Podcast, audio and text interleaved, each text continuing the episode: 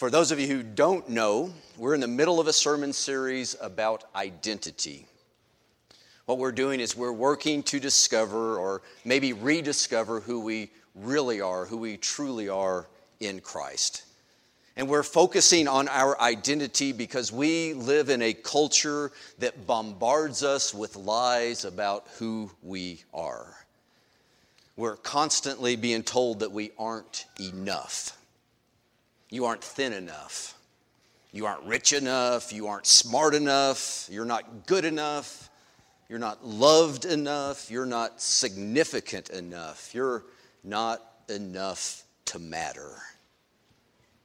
That's what the culture tells us.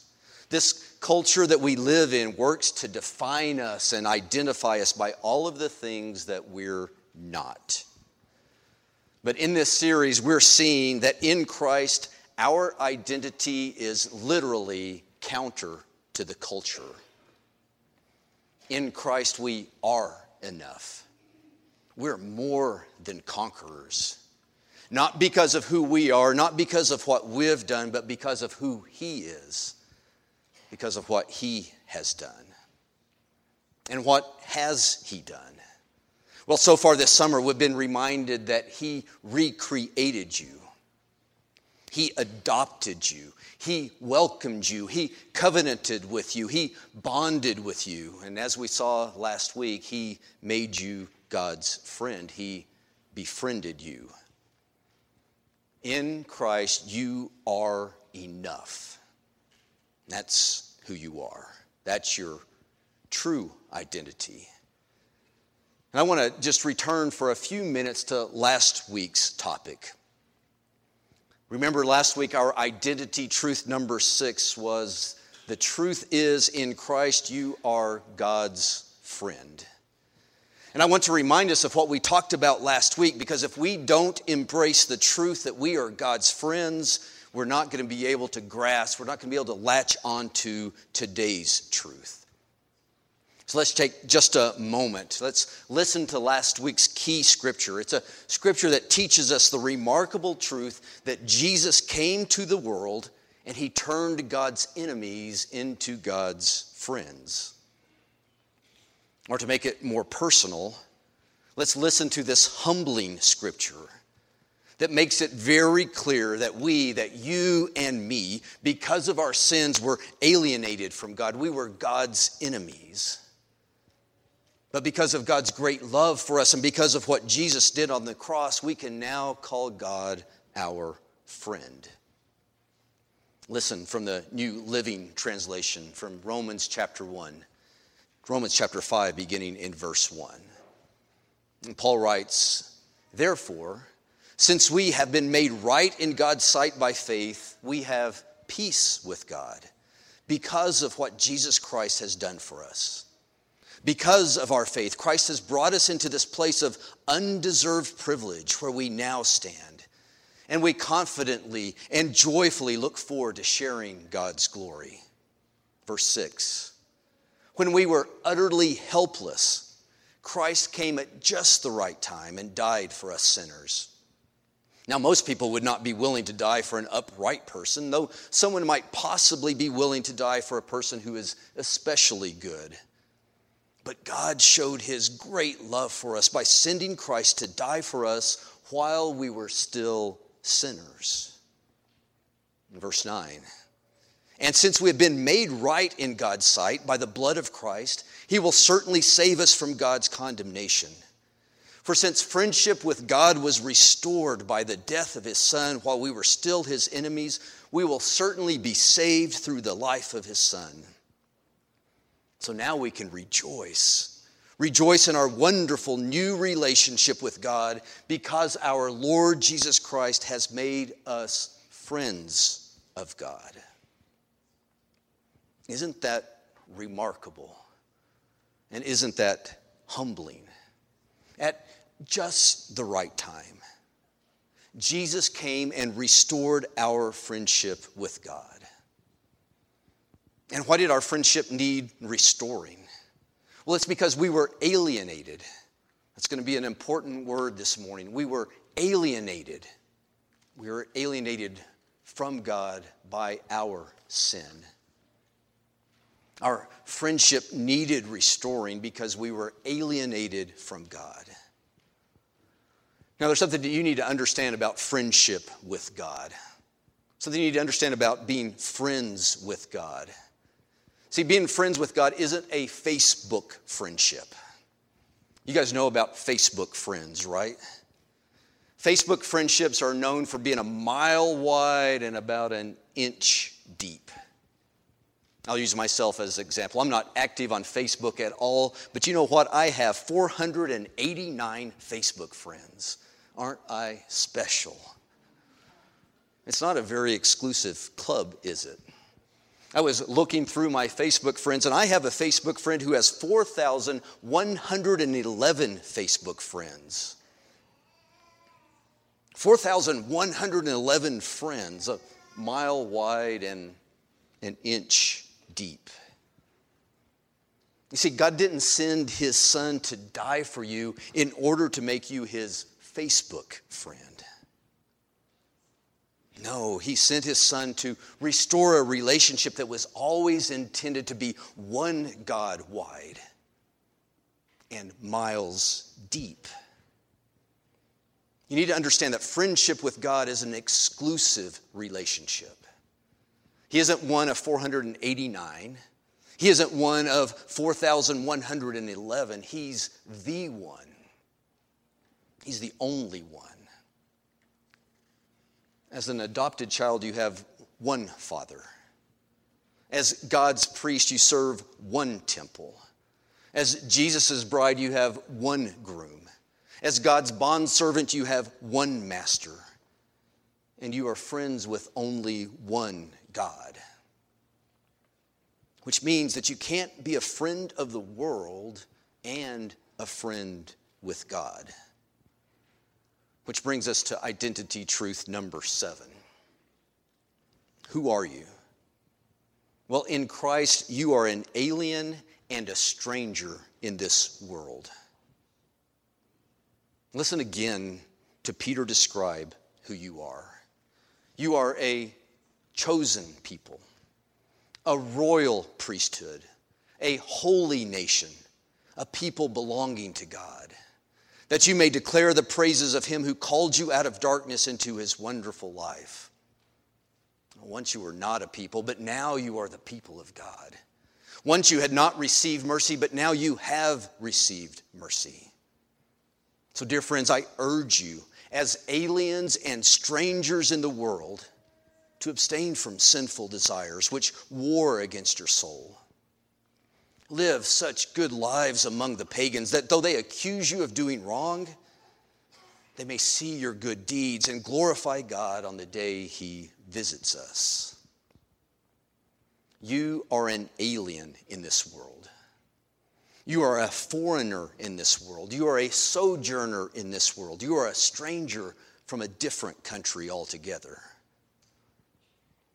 You see, God's called you out of this dark world to be the people of light, to be the people of God.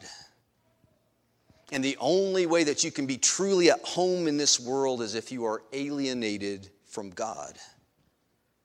And the only way that you can be reconciled with God, the only way you can be God's friend, is become an alien and a stranger in this world, to become a foreigner, to become a sojourner, to become a nomad. You see, that's who we are. We're nomads like Abraham. Listen to how Abraham lived from Hebrews chapter 11, verse 8. By faith, Abraham, when called to go to a place he would later receive as his inheritance, obeyed and went, even though he didn't know where he was going. And by faith, he made his home in the promised land like a stranger in a foreign country. He lived in tents, for he was looking forward to the city with foundations, whose architect and builder is God. Verse 13.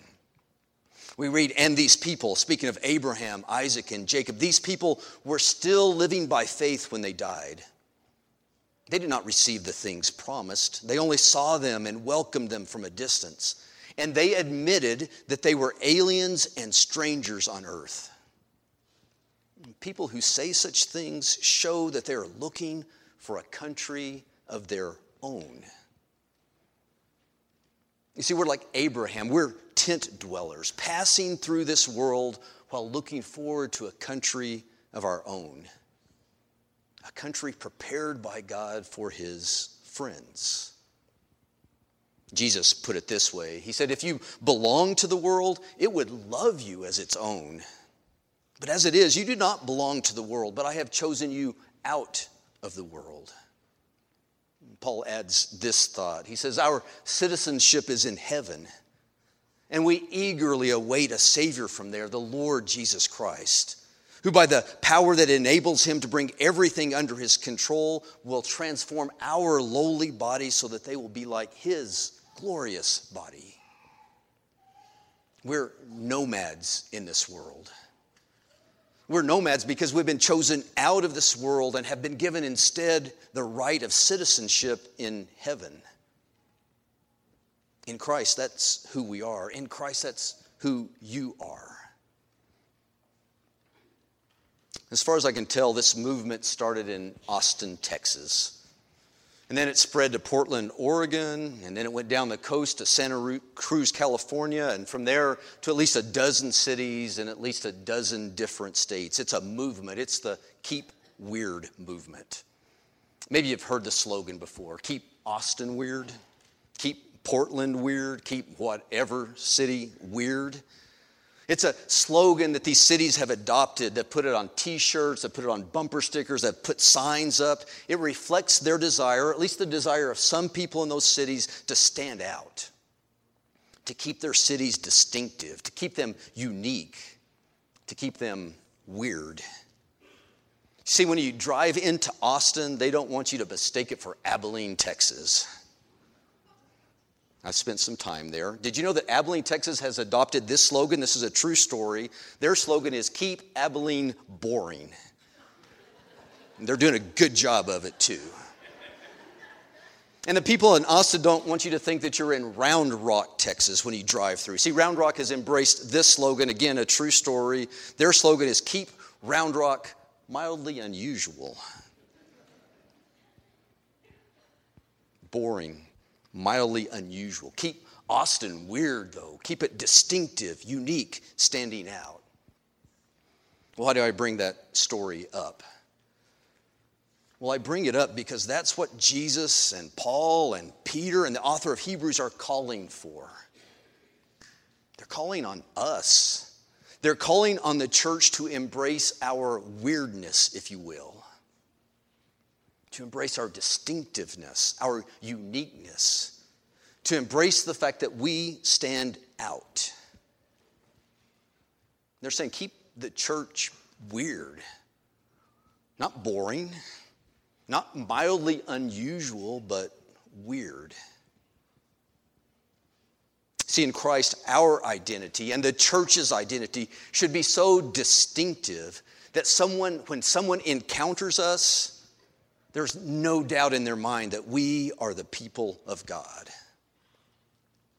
No doubt because we are strangers, we're aliens in this world. And strangers all have something in common. Strangers are strange. They're unique, they're distinctive, they stand out. And to follow Christ is to embrace our strangeness. Listen to what Peter says about this life of strangeness we've embraced. First Peter chapter 4 verse 3. And Peter says you've spent enough time in the past doing what pagans choose to do. Living in debauchery, lust, drunkenness, orgies, carousing, and detestable idolatry. Now, listen to what Peter says says they think, the people of the world think, it's strange that you do not plunge with them into the same flood of dissipation. They think it's strange that you don't plunge with them into the same flood of wild and destructive living. So they heap abuse on you. See, here's the reality of your new identity in Jesus Christ. See, when you embrace the values and traditions of this kingdom, when you embrace the values and traditions of God's kingdom, it will inevitably make you appear strange. It'll make you appear weird to citizens of this worldly kingdom, this kingdom that we're just passing through. And I'm here to tell you that's the way it should be, and that's the way it must be.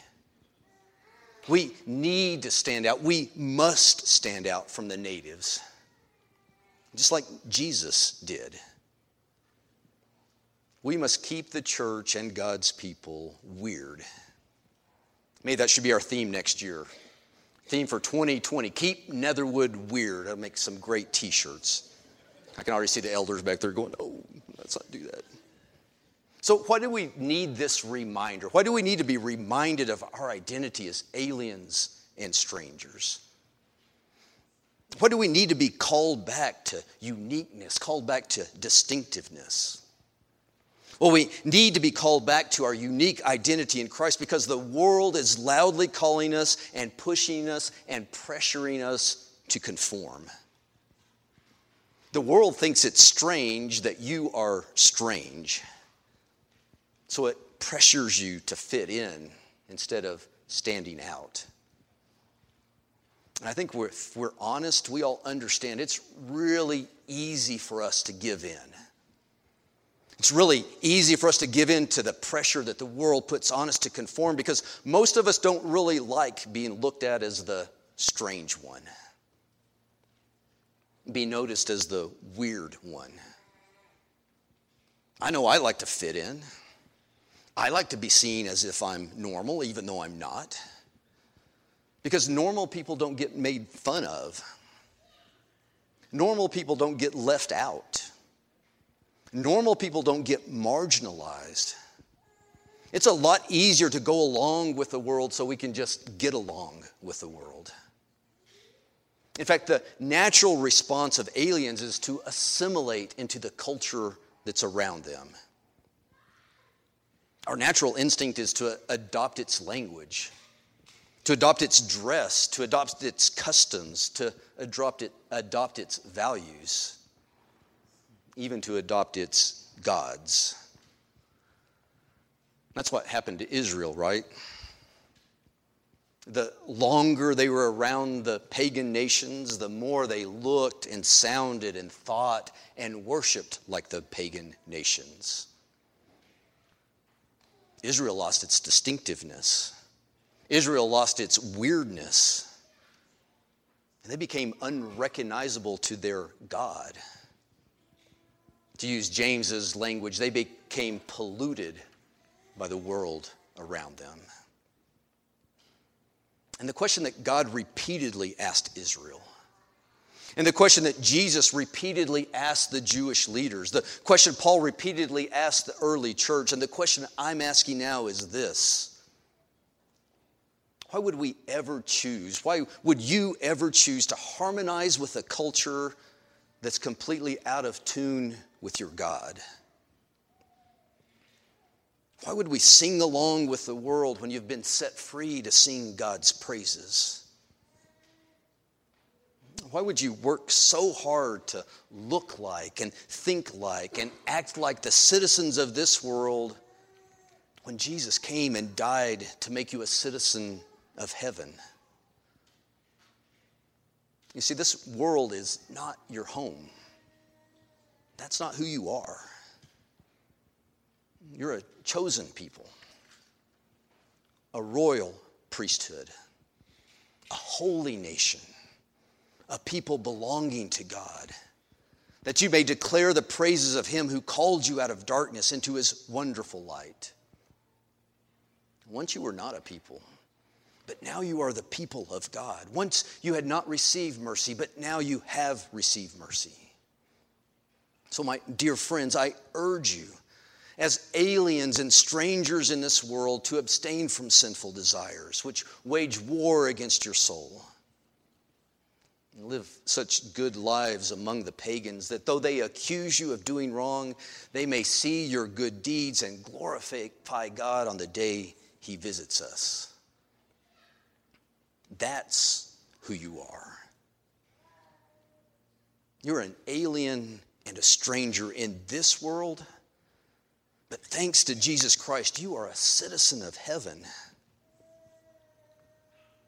And your new nation has no borders, it doesn't even collect taxes. And though other people in this world may think you're weird, you're able to keep your true identity. You're able to be true to your real identity by worshiping by serving, by obeying the King. Because your King is God eternal, who loved you so much that he sent his one and only Son to this world to make you a citizen of heaven. So, my charge to you is go and be different. Go and be unique. Go and stand out. Go and be weird. Because that's who you are.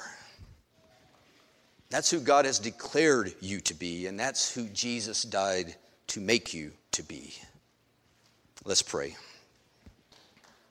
Father, may our allegiance be pledged to you and to you alone.